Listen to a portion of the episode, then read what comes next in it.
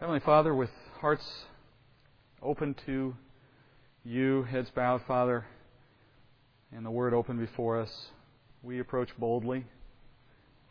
By the grace, Father, that you've poured out through your Son, we have a, an opportunity tonight in ways that so many others do not, Father, to not only know we are one with you through the Spirit, to know, Father, we have been made clean by the blood of Christ, to have an eternity await us in your presence.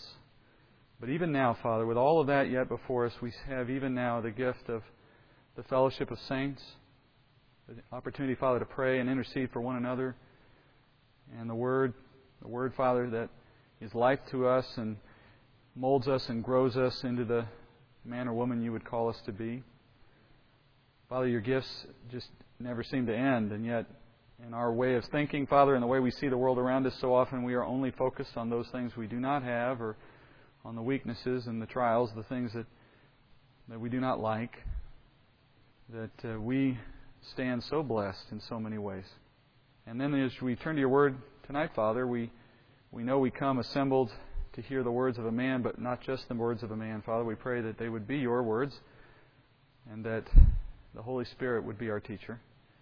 Let the word, Father, come rest in our hearts and do its proper work.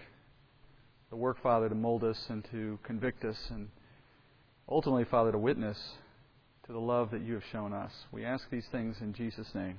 Amen. Well, we're just beginning Isaiah. Last week certainly was our first entry into the book, and any book of this magnitude will take a little bit of time to get momentum, right? To get to the point where we, we have a sense of what the writer is working to do and how we are going to follow with him. So this week will help us build a little more momentum. We're certainly not going to remain in an introductory phase. We're going to get well into chapter 2, and in chapter 2, get into eschatology. I keep offering you that teaser because I do want you to know that the book has a lot to offer in that realm, and we come to it very quickly in chapter 2. It's very fascinating. I think you'll see tonight what I mean. To get into it properly, let's remind ourselves of some of where we've been, just briefly, keeping the structure that I started last week. And the structure was four principal themes in this book and in typical Eastern Hebraic style, the teacher here, Isaiah, is going to present these themes in a somewhat circular pattern. And you all, I'm sure if you were here last week, you remember this, where there is a lot to be said on each of these themes, but the writer is not going to take you through each theme linearly from beginning to end. He's rather going to take you through elements of the theme, pieces of it, one at a time, and each piece he sort of visits in a holistic way. And therefore, as you move through the book, we'll come to these same four themes over and over again, but each time we come back to a theme, we will cover it again in a different and expanded way. So that with each turn of that circle, you learn more about that theme. That's the Eastern or Hebraic style of teaching. Let's put some detail to this. What was one of the first themes we studied last week? was the sin of Israel. The theme was man's sin, or Israel's sin specifically, the sin of man. I'm going to just abbreviate it as sin, but it's really focused primarily in the book on Israel's sin.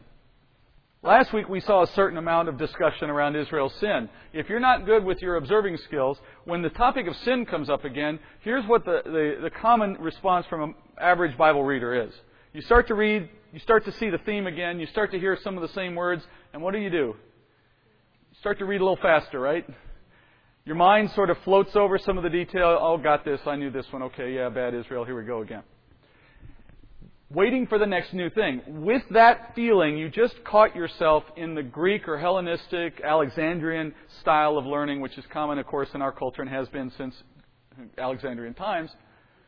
And that is to linearly approach a topic such that once I've covered it, I'm done. I'm ready to move on. You know, you, you build in blocks. You, you learn a little, you know, basic math, and then you learn a little bit more sophisticated forms of math. Finally, you're up here doing algebra and calculus and so on. And what you learn first builds to what you learn next, and so on. Well, with math, that makes a lot of sense. But in what Isaiah is planning to do, he approaches it very differently, where you get a, a kind of holistic view over and over again. You've got to know the second and third and fourth time you see this topic, there is yet still more to be seen. So we still need to go slowly and look at the text. We're talking here about the, their idolatry, right? The rejection by Israel of their Lord, who raised them up, as he said. Their rebellion. Then there was a second theme, another one of his favorites. It normally follows the first one. They go hand in hand quite commonly. Judgment. Israel's sin will necessarily bring judgment. You cannot offend the deity and expect that, that it will go unanswered. He will have an answer for that offense. Tonight we're going to see Isaiah continue to advance those two themes. The circles are going to come up again. But we're also going to see him introduce the two remaining themes. Remember, we've already said chapter 1 is, in a sense, a mini table of contents for all that's in Isaiah, even as chapters 1 through 5 present a more detailed table of contents. So 1 through 5 is a bit of an extended introduction, chapter 1 all by itself being a mini introduction to the rest of the book. So in this one chapter, we're going to see the next two show up. The next two, I listed them all last week. You may have noticed, or you may have written them down. Third one, sovereignty of God. So God's sovereignty comes up a lot. Now, you can take that in a variety of ways. I mean, sovereignty can be applied to mean a lot of different things. What do you mean God's sovereignty? Sovereignty in what terms or in what sense? Well, you'll see as Isaiah goes through this book that he'll talk uh, God's sovereignty from several perspectives, but he has one primary perspective. And I'm not going to drop that hint just yet, or I'm not going to give you that answer just yet. It'll come up in the text. Fourth, redemption. But coming redemption, right? So there's a future tense to this redemption. Isaiah's call for Israel to be redeemed is spoken of from a future tense generally. And like the first two things I've already brought up, that Isaiah's already brought up, were closely connected. You almost never see him talk sin without following it soon thereafter with judgment. Similarly, these two are closely linked in the book. Now, I'm not drawing absolute rules here. I'm making broad statements. So you could probably find exceptions, and fair enough. But generally, Isaiah will speak of these two in conjunction in some form. You'll see some of that, I think, tonight. All right, so let's start where we left off last time. Uh, tonight we're going to press through all of one, and, and in two we're going to get this fascinating and, and I think tantalizing look into our future as well as Israel's future, because we're going to look at a fairly detailed description, opening description of the millennial kingdom, the messianic kingdom. So we pick up where we left off last week. 1 through 17, my quick summary. God called, as you know, in the beginning of the chapter, he, he called both heavens and earth as witnesses against Israel for their failure to keep the old covenant, the Mosaic covenant.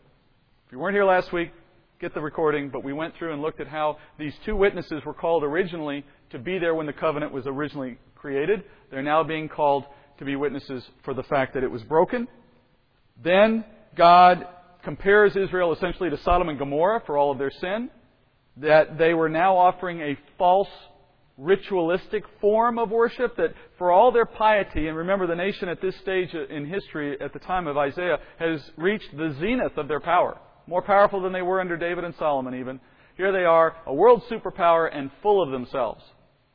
And with ritualism and pomp and circumstance, they offer false, outward, externalized religion rather than the true religion, which we noticed last week compares to what James teaches a religion that is born out of a faithful and grateful heart that leads ultimately to mercy and justice.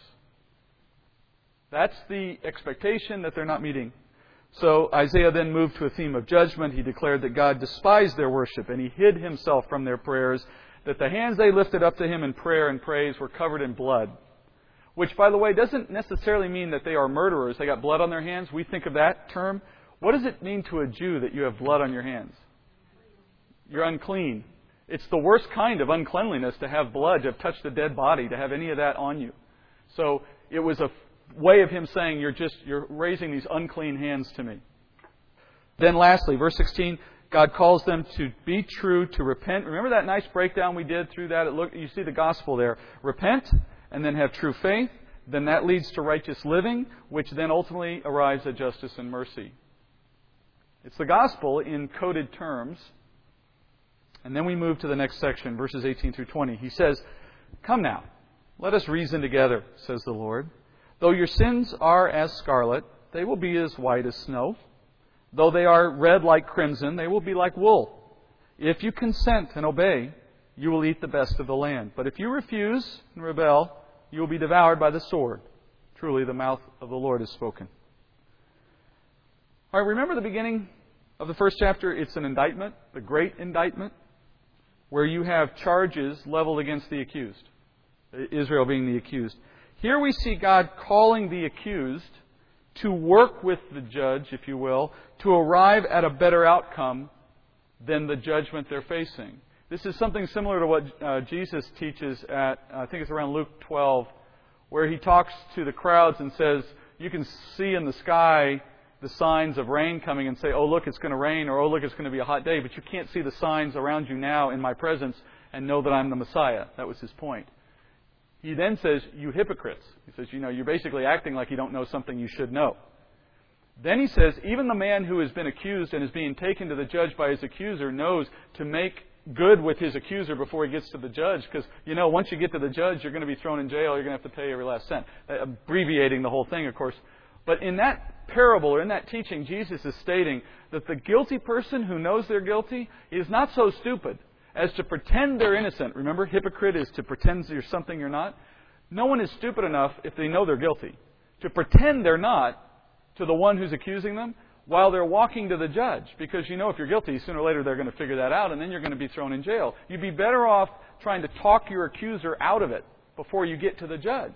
And by talk him out of it, he means reconcile. Make peace with your accuser before you get to the judge. Anyone who's guilty would be a fool to maintain their innocence all the way to the point of the judge where then it's too late to negotiate. Of course, the application should be fairly obvious, right? To those who know themselves guilty of sin and yet fail to repent when they have an opportunity still to make peace, they only have as their future prospect a date with the judge. And at that point, there's no more opportunity for peace. That's a similar sense here. He says, Come now, let us reason together. In other words, let us work out a deal. But God's deals, of course, are not made on some kind of parallel basis. It's not something where you can negotiate with God. He sets the terms, but He's offering that opportunity while they still have opportunity before the judgment. Now, in Israel's historic sense here, we're talking about the judgment that would fall upon them as that nation went into captivity and later was dispersed. So, again, we have to keep remembering from what I said last week. We deal with Israel as an entity in the Old Testament. The truth for what God speaks to the nation does not necessarily arrive at the individual member of the country. So the nation is under judgment. The nation has this future. The nation has this opportunity to repent. The nation, the nation. Not speaking to what is true for a person. A single person in Israel could have heard these words, repented, and been a faithful follower evermore, and the nation would still be under judgment because as a nation it was still transgressing the covenant. It was an all or none proposition. One person's individual perspective before God was not setting the tone for the whole nation. So this is a national call. Now, using the image of red versus white here, he says, Your sins can be forgiven. And verse 19 gives the condition. If you consent. Now, the word in Hebrew for consent is abah, A B A H, as you transliterate in English. It's translated probably most commonly in the Old Testament as willing. A matter of the will, in other words. So if you consent is if you are willing. If you consent meaning if you will and then obey in the Hebrew Shema. And this is an interesting one. This one's used well over a thousand times, close to 1,200 times in the Old Testament in various ways. But the vast majority of the times it's used in the Old Testament, it's translated to the English in the sense of heed or hear hear is actually its most common translation. Shema is to hear. So he's saying if you can, if you are willing and if you hear, but hear in the sense of heed, do as you hear. Okay? If you obey, or if you consent is if you are willing. If you obey is if you hear or if you heed. Those are the conditions, and God offers to excuse their sin if they are willing to hear and heed. And then if they do, they'll eat the best of the land. Now, thinking now again of the entity, you have a call to the nation. That nation has to both have a will to receive and then hear it so as to heed it. When the nation is prepared to do that, part of what they'll see happen at that point is they will have the best of the land. Now, if they don't, he goes on to say, they will be rebels and they'll be devoured by the sword. God calls them to hear and to heed. To hear and heed what? Now, Isaiah doesn't explain that. Not in the text so far. And at first glance, given what we know about the indictment that started the book, we might be thinking already, well, of course, he means to hear or to heed the call of the Old Covenant, to obey the covenant. It kind of fits, doesn't it? If the beginning of the book is you're in trouble because you're not keeping to this agreement, then it would make sense when he starts to turn the corner and talk about an opportunity, he would just put the two together, right? But we know from New Testament Scripture, and this is where understanding Scripture requires that we keep the whole book in perspective. What Isaiah wrote in his day was all that was available for that day, certainly, or what was written up to that point. But we're not limited by that. We have the full counsel of Scripture now, and in that we have to be accountable to all that Scripture says. We have to look at it all. And we know from the New Testaments that they could not have kept the Old Covenant perfectly, even if they had tried. That the only man who's ever lived on earth and successfully kept all of God's laws is our Messiah. And so it was not possible for them to consent and obey the Old Covenant, if that's what he means. If that's what verse 19 is referring to, it would seem as though he's asking for an impossible solution for the nation. Furthermore, we know, as Paul has taught extensively, both in Romans and in Galatians, for example, both of which we looked at last week, we know that God's giving of his Old Covenant was not for the purpose of producing righteousness. Paul states that conclusively. It was not given to make men righteous. We often sum it up by saying the law was not given so as to make us righteous, but to reveal our unrighteousness. By the very fact that you can't keep it, it's meeting its purpose. It's, reve- it's revealing your human weakness and therefore driving you to Christ, as Paul teaches in Galatians. All right, so we know that's true of the New Testament, and therefore that truth was true even in the time that Isaiah wrote this. So when Isaiah says, from, from Isaiah's writing, God's words, that they have some call that they are to hear and heed, there must be some other call in mind, I would argue. It's not that the nation would rise up one day and start living out the law perfectly so as to receive the best of the land. There must be some other call in mind. Now, this gives us a good chance to see the circular manner of Isaiah's teaching at work. Because we're going to eventually get to the answer to this question, but it won't come in this go round. So I feel like I'm under obligation to let him bring the answers to you in his timing, so I'm not going to give you the answer now either.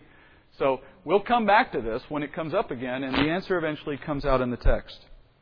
For now, I think it's sufficient for us to understand Isaiah is introducing this idea. Remember, this is still the introduction of the book. He's introducing this idea that God is prepared to make a way for redemption for this nation. A redemption that they will see through a hearing and a heeding of a call just not necessarily one that we have seen revealed yet in Isaiah. So far, we have the theme of man's sin, the theme's judgment. Now, this theme of redemption has come up, at least in brief, briefly. Now we bring the three of those together with the fourth God's sovereignty. And what Isaiah does here in this next section, I want to take a little moment to show you how he does this because this is so typical for his artfulness Again, I wish we could all just go learn Hebrew well enough that when we came back and read this, it would feel like we're reading a, a Hamlet sonnet, because that's how he is crafting his language in Hebrew. For example, in Isaiah 21 through 26, which we're going to read now, he does this through chiastic language. He uses a chiasm. Chiasm is a it's a literary structure, a structure in language that helps us understand the point of the text more clearly, and it follows a very simple pattern. It's fun to find them in, te- in the text. You find them all over the Bible, by the way. They're very common, particularly in the Old Testament. This is just an example. They can go at length. The entire book of Ruth is one giant chiasm. Chapter 1 of Ruth is another chiasm within the larger chiasm. There's chiasms all over the place in Genesis, for example. They're just, they're common. They are, like we use outlines, the Hebraic mind likes chiasms and they look for them. It's a way of structuring their words. But it's a structure in language that takes events and juxtaposes them in such a way that they are an offsetting pair. And they move in parallel so that there's a clear juncture where the change occurs, and that's the point of the story. Great one, by the way, if you want to go back and look, is chapter 6 of uh, Genesis. How do you do it though? It's done artfully. You don't put a Roman numeral 1 and an A and a B. It's done much more artfully. Let me read you the first three verses and I'll show you how the chiasm builds. Isaiah chapter 1 verse 21. How the faithful city has become a harlot. She who was full of justice, righteousness once lodged in her, but now murderers. Your silver has become dross, your drink diluted with water. Your rulers are rebels and companions of thieves. Everyone loves a bribe and chases after rewards. They do not defend the orphan, nor does the widow's plea come before them. What's the theme? Recognize one there? Israel's sin. Back to that theme for a moment. The city, he says here, was once faithful and full of justice and is now a harlot. Which city? Jerusalem, okay? That's a, a given. If you don't know the city, when you hear it stated as a city without a name, it's always Jerusalem. Or almost always. Contextually, you'll know, and in this case, it's clearly Jerusalem. The city was once faithful. Now, in Scripture, as you probably know, God is frequently using a comparison between Israel's unfaithfulness and that of an adulterous relationship with a prostitute. So, in a marriage, if one of the partners in the marriage were to run off with a prostitute, they're committing adultery against the other partner, and it's an adulterous affair with a prostitute. That's God's preferred image for how He sees His wife, as He calls Israel, running off with idols and worshiping other idols. It's like a woman in a marriage who runs off with a prostitute, commits adultery against the husband. The city has become a harlot. Once they were righteous, now they're murderers. And then he gives comparison using a couple of simple uh, pictures here. You know, if you don't know how they refine uh, fine metals in a smelter in a heating process, you're taking ore that's a mixture of different elements and you're heating it to the point where they have different weights, so they they separate out into a, a, a molten mix. And generally, the better materials are heavier; they stay near the bottom, and the the stuff you don't want floats to the top. We call it dross. And you just scrape that stuff off or uh, pick it up off, and eventually you get rid of it all, and all you're left with is the good ore. So he says the silver here is actually now dross. What you and now notice the opposition here. Silver is dross, and then uh, dross, but then you get the real point when you look at the second example. Your fine drinks. The word there for fine drinks in the Hebrew is alcohol. We're talking here about good quality alcoholic beverages. All right, could be wine. It's a generic word, but it means generally wine or spirits. So you're looking here at the best quality alcohol watered down. The best things turned into polluted things, worthless things, because the, the goodness of them has been changed. And they're rotten from the head down. You notice he talks now about the leaders. The chief leaders are also their chief rebels, companions with thieves. Everyone loves a bribe, chases after rewards. Now, this is a good example of his play on words.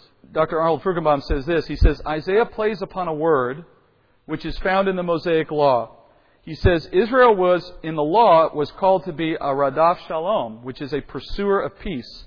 However, here he says they've become a Radaf Shalmonin, which is a pursuer of bribes. He's intentionally playing on words, meaning they know what they were called to be, and he's using a very similar phrase to make the point that they're not being what they were called to be. He says, goes on to say, Isaiah is a master of the Hebrew language, he will make many word plays. He will change a dot or a dash or a vowel, or even though the words sound very uh, similar, he will change the entire meaning of the word, and he does this throughout the book.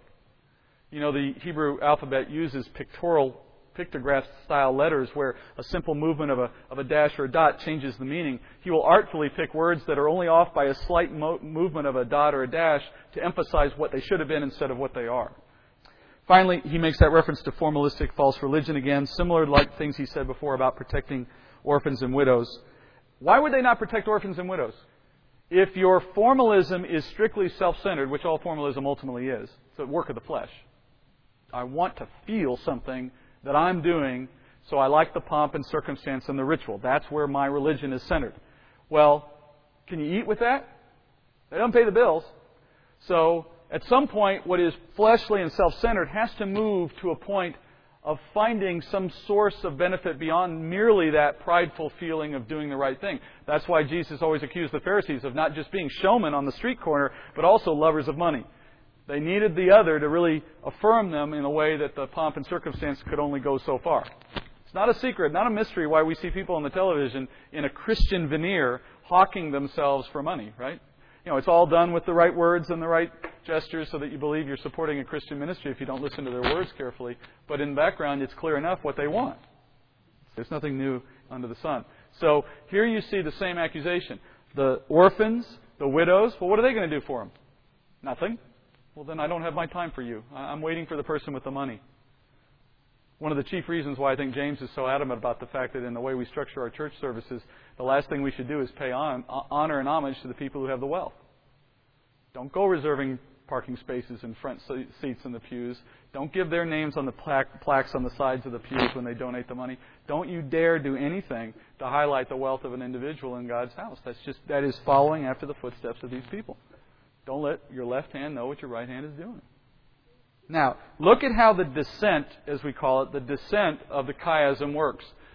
In the theme or the topics that were covered in the chiasm, what would you call A topically? Verse 21 is talking about what? An unfaithful city, unrighteous, unfaithful. I'm just going to sum it up, but there's several ideas there, right? B would be what? You'll see the next theme come up. Talking about polluted, right? The value of this people have been polluted or ruined, or in some sense they're no longer the quality they should be. Finally, he starts talking about who? The corruption of the, of the rulers. A righteous city, a people polluted with sin, a corrupt leadership. Now, the ascent is to work outward in the same topics in reverse, but with an opposite slant. That's the chiasm. Chiasm then continues verse 24. Therefore the Lord of God, the Lord God of hosts, the mighty one of Israel declares, ah, I will be relieved of my adversaries and avenge myself of my foes. I will also turn my hand against you and will smelt away your dross as with lye and will remove all your alloy. Then I will restore your judges as at the first and your counselors as at the beginning. After that, you will be called the city of righteousness, a faithful city. Now, the first one might be tough at first. What's C prime? How many of you think that the leadership chiasm is found at the end? Because it mentions at the end judges and counselors? A good student of Jewish history would know why that's not true. What were the judges? Were they the leaders of Israel? No. Did Israel have leader, earthly leaders prior to Saul? No. That was the whole point. We want a king. Everybody else has got a king. How come we can't have a king? Because it's a theocracy because God is your king, I am ruling, and I have judges to adjudicate matters of civil uh, discord, civil disagreement, but I am your ruler. So judges and counselors didn't lead. Who led? Who was the leader? God. Where do you see the leadership expressed in the chiasm as it comes back now in the ascent?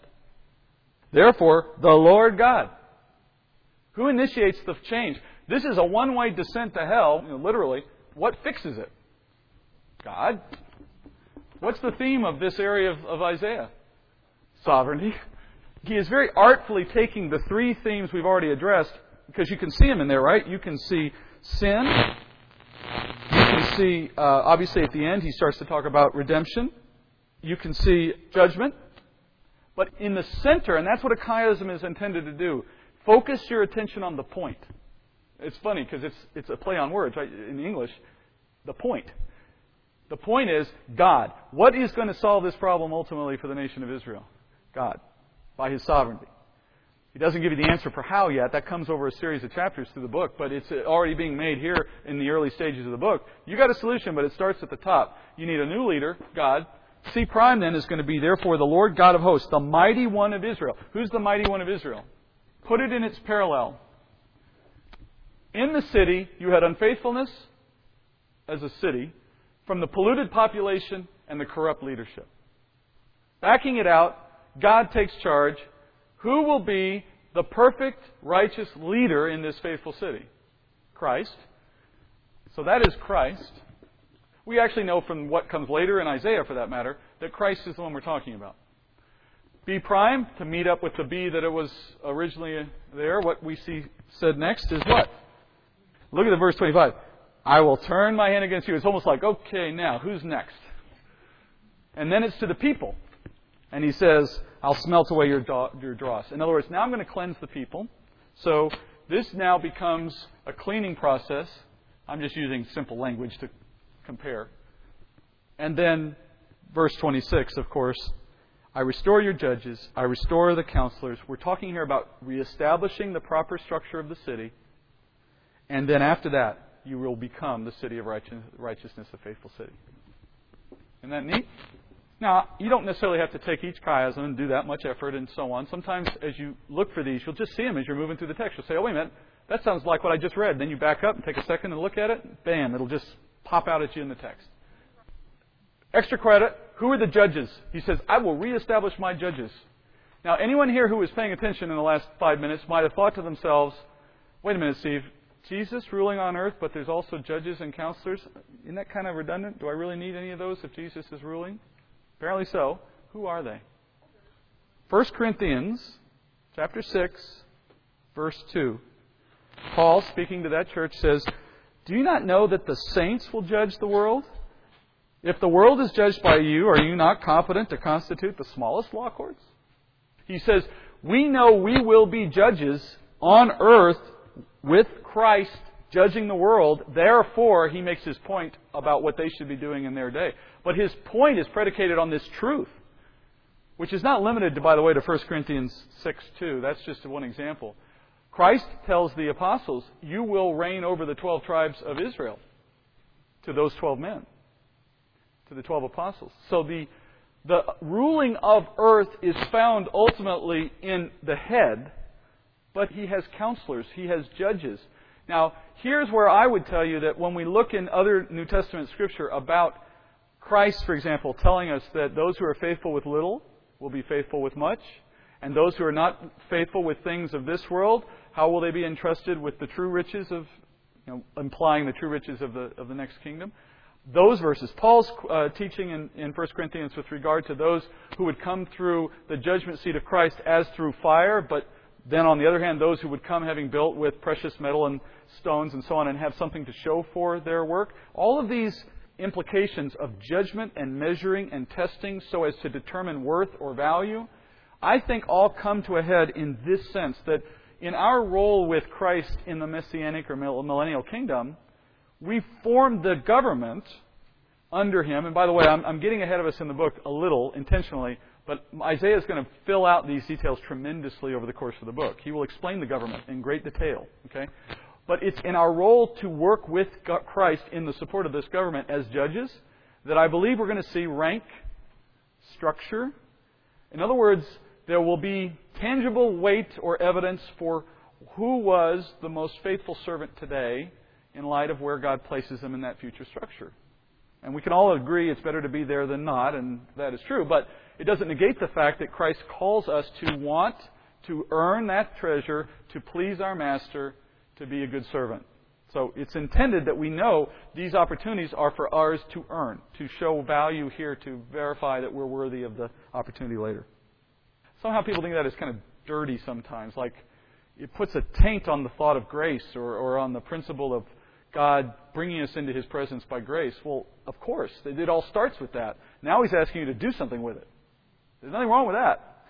Isaiah continues now to juxtapose these two themes of judgment and redemption, like we said already. Now he's going to begin to make references to a future day. And this is going to lead us directly into chapter 2, and I think a really fun opportunity tonight to see what's coming in our discussion of the Messianic kingdom he begins to build his eschatology here. Verse 27, moving from this point of talking, what did he just end on right here? You just started talking about a future time, didn't you? Got a little excited, a little interested. Then he moves on. Verse 27, Zion, which is a, uh, another way of referencing Israel in its glory, will be redeemed with justice, and her repentant ones with righteousness.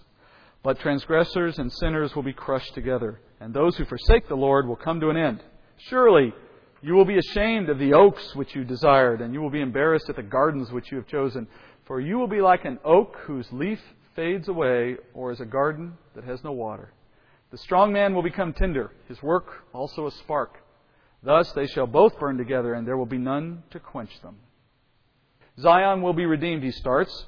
The word redeemed here literally means a price is paid for.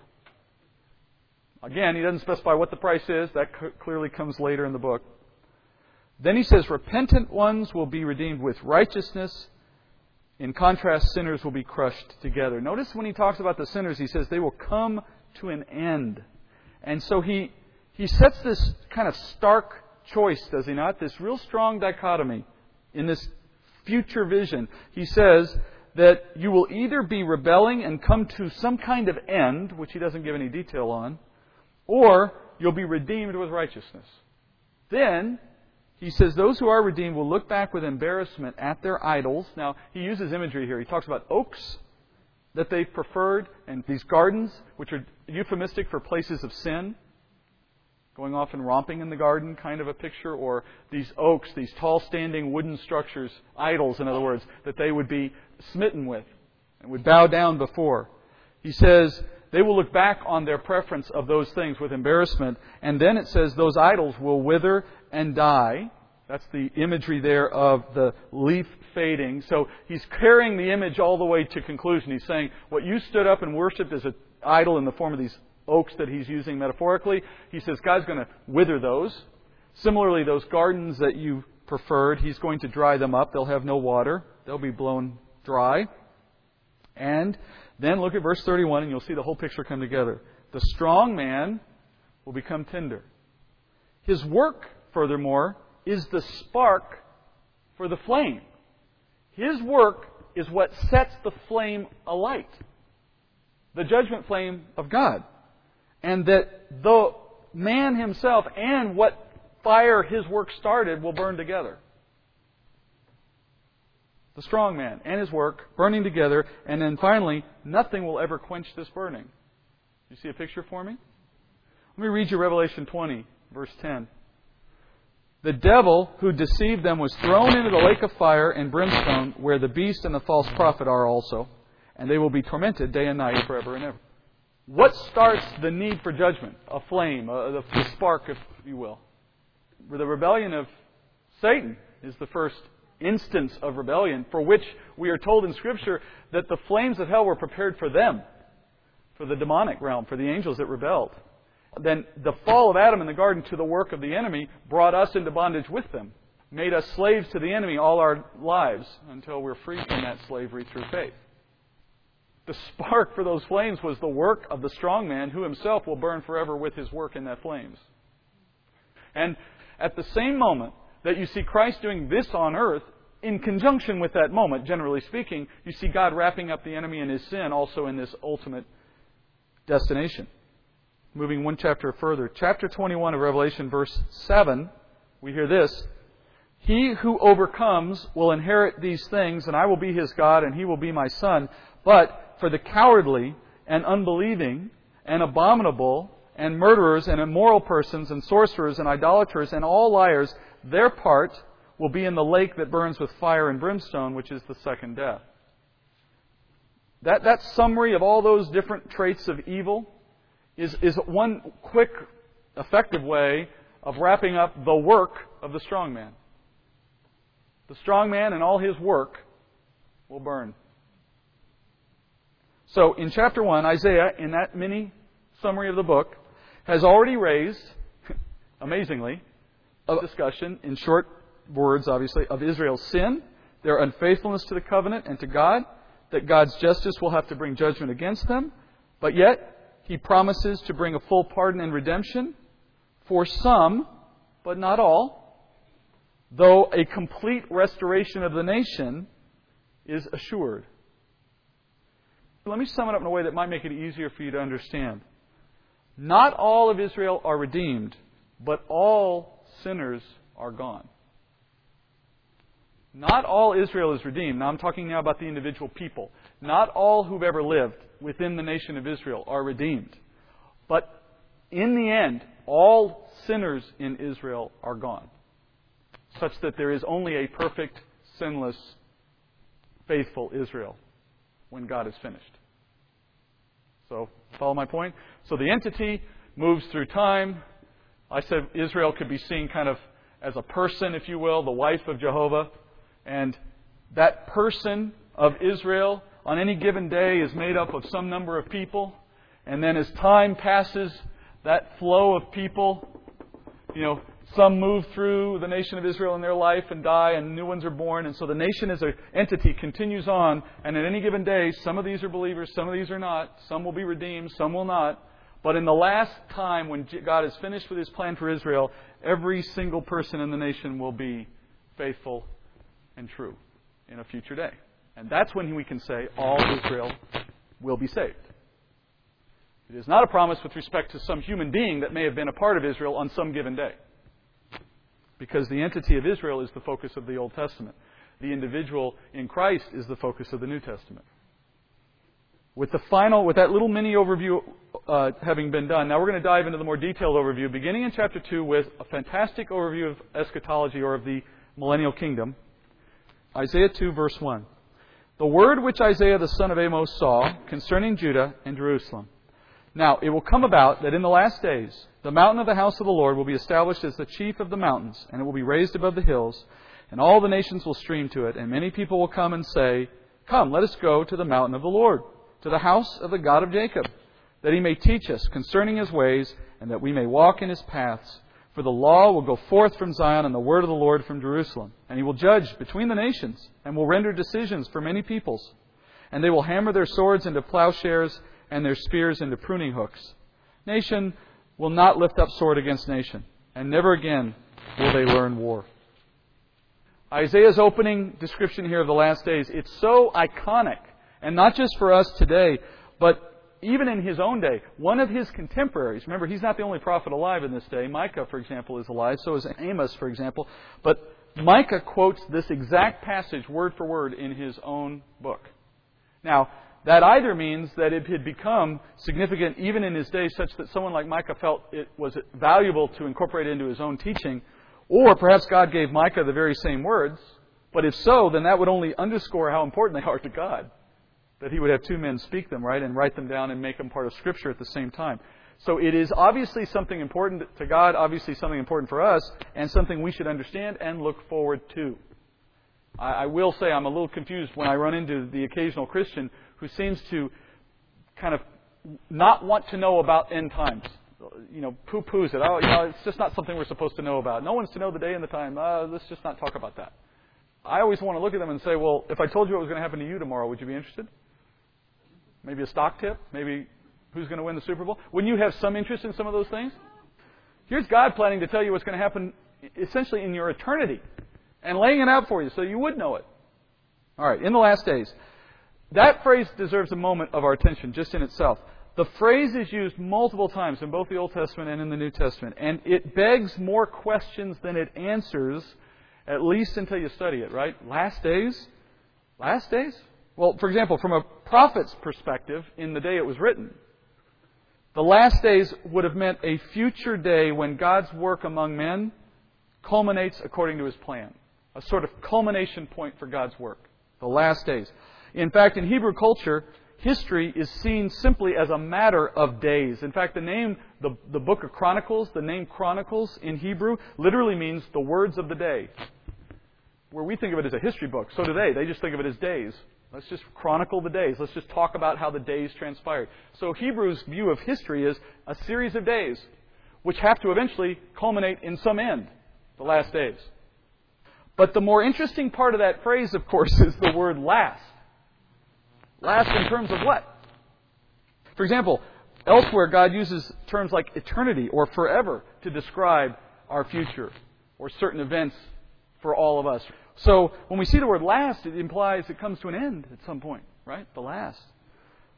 Well, last days, therefore, must refer to a period of time in human history that does in fact have an end, otherwise the word last would have no meaning, but yet then must lead to some new state, then which would have no end. Or it could be a cascading series of, of states, so that we are in the last days of this state, perhaps there's another state, perhaps after that another state, eventually culminating in an eternal state. That's just logic to suggest that based on what we see in Scripture. So there could be a chain of beginnings and ends, but for whatever chain there is, we can say for, def- for sure right now we're in some period of time that has a definitive end. They're known as the last days. Not only does Isaiah, talk about them, but very famously in the New Testament, who talks about Jesus himself and Paul quite often. From the Old Testament perspective, which is where we are, the last days was the final state of the world that we have and know today. So the world you're in right now, in its final state, is the last days. And the New Testament confirms this view, but then extends it a little bit by giving us even greater understanding of how those last days play out. For example, it explains what follows the last days in the new heavens and new earth. Did you know that the Old Testament prophets never knew of such a place? Their prophecy into the future ended with the Messianic kingdom. God never gave an Old Testament prophet any understanding beyond that. It was the New Testament that eventually opened the door for us to know that after the Messianic kingdom, there would yet be then another time we call now the new heavens and new earth. That comes in Revelation 21 and 22. Without those two chapters, we wouldn't even know such a thing exists. Their understanding of the last days culminates in the Messianic kingdom. Now, we know there's something else, but for the time being, when we study last days in Isaiah's book, you need to understand he's thinking about this period. The days leading up to, meaning right before Christ's return, then also including the time of the Messianic kingdom. Sometimes it means one, sometimes it means the other, sometimes it means both, but usually one or the other. Context will tell you which one. He begins here with describing a mountain of the house of the Lord that will become the chief mountain of the world. And Gentile people of the world will stream to it. You see, he says nations. The word in Hebrew is goy. It means Gentiles. Remember, from a Jewish point of view, there's the Jewish nation and there's everyone else. So by definition, when a Jew wrote and said nations, he was talking about everyone else. So by definition, that meant Gentiles. Then Isaiah uses word pictures here of a river streaming, people coming to honor God in this house where God sits on top of a mountain that's higher than any other, and nations of people streaming, rivers of people coming. And the reference here to height, this tall mountain, it could be literal, meaning it could be a very, very tall mountain, so tall it's the highest in the world, or it could be metaphoric, meaning a high place of honor. But when we look in other texts, it's clear it's also it's, it's both. It's literal, and of course honored because God is there. Zechariah is where we're going to go now. We're going to go to chapter 14. This is a later prophet, historically a later prophet than Isaiah. So God gives more detail about the mountain that he is describing here in Isaiah 2 in Zechariah 14. And I'm going to go back up from 6 onwards so that you can get the context of what's going on in this chapter of Zechariah. He's describing last days. He's describing the, the side of the last days prior to Christ's return, through the return of Christ, and into the next phase. He covers, he spans the, the whole, the juncture. So in verse 6, he says, In that day there will be no light, the luminaries will dwindle, for it will be a unique day which is known to the Lord, neither day nor night. But it will come about that at evening time there will be light. And in that day, living waters will flow out of Jerusalem, half of them toward the eastern sea, the other half toward the western sea. It will be in summer as well as in winter. And the Lord will be king over all the earth. And in that day, the Lord will be the only one, and in his name, the only one. All the land will be changed into a plain from Geba to Rimmon, south of Jerusalem. But Jerusalem will rise and remain on its site from Benjamin's gate as far as the place of the first gate to the corner gate, and from the tower of Hananel to the king's wine presses. People will live in it, and there will no longer be a curse, for Jerusalem will dwell in security. Now you can see why Jerusalem's on a high mountain. Everything else is flat. There's a plain. And it will come about in that day that the king of the earth is the Lord, and he is the only one. Now, Ezekiel gives you a nice picture of this mountain. He devotes nine chapters to it. If you want to read it, Ezekiel 40 through 48. What he spends most of his time talking about is what's on top of this mountain. Jerusalem uh, is part of a complex that is 50 miles by 50 miles, 2,500 square miles. That's how tall the top of this mountain is 2,500 square miles, according to Ezekiel. Inside it is the temple. The temple itself on top of this mountain is a full mile square all by itself. Jerusalem is 10 miles by 10 miles, 100 square miles just for the city, and then there's other land devoted to producing food for the inhabitants of the city, and the Levites, who you know live in the temple, they're provided, or they live with the temple, they're provided land on top of this mountain. This is the chief mountain of the world from which God rules for a thousand years. Ezekiel goes into great lengths to describe it. So I'll hand a couple of these out. These are downloadable from the web on the same page as the rest of our Isaiah teaching. There's on the left-hand side you'll see links for downloads for handouts, so you can grab these your own copy off the web. But I'm going to hand a couple of these around. This chief mountain he's describing here is the final state of government on earth in the last days. And this kingdom that is set up at the top of this mountain is a kingdom that is established once Christ comes back to rule. And what we'll do when we come back next week is I want to show you how in chapters 2 and 7 of Daniel, The arrival of this mountain and its certainty in terms of timing is established for us. I don't want to spend a lot of time on that because it'll get us well off the track if we do. This will not be a comprehensive teaching on that. If you want that, you'll have to go to our Revelation class uh, online. But it will give you a sense of where in Daniel, we'll read a couple of passages out of Daniel, where we see this mountain being given more specific detail. This is the opening salvo in chapter 2 of Isaiah for this coming kingdom that we will all participate in as part of God's government. Remember, if He comes back for us, which He could do at any point in the rapture, and soon thereafter we believe the tribulation kicks off of seven years, that would mean that on any given day, Mac, we're seven years away from this. Potentially, on any given day, right? If today were the rapture, you could say maybe there's a bit of time between the rapture and the tribulation. There could be. But then thereafter, seven years starts, you're into the Messianic kingdom shortly thereafter. I hope you think like that, because Scripture calls us to think like that. You're not studying something of the distant future. You could be studying something that happens in the near future. So let's go to Lord in prayer, and uh, we'll come back in next week in 2 and finish 2. Dear Lord, we marvel at the plan that you have produced in your word and are working out in the world today in front of us. That as the uh, details of it are unveiled in Scripture, Father, it just causes us to marvel and to feel the, the blessing that is to be part of this plan, Father, to be in the family of God by faith. Thank you, Lord, for that blessing. And Father, we do look forward to a day when we can serve you in that eternal realm. But let us not lose opportunity and, and, uh, and perspective to serve you even now. Grant us eyes for eternity, Father, to see our work now as having meaning in that day and to be diligent even as we wait. Thank you, Father, for the patience and the dedicated attendance of so many. And Father, I do pray that you would continue to draw them and others even as you would in the weeks to come. We thank you in Jesus' name. Amen.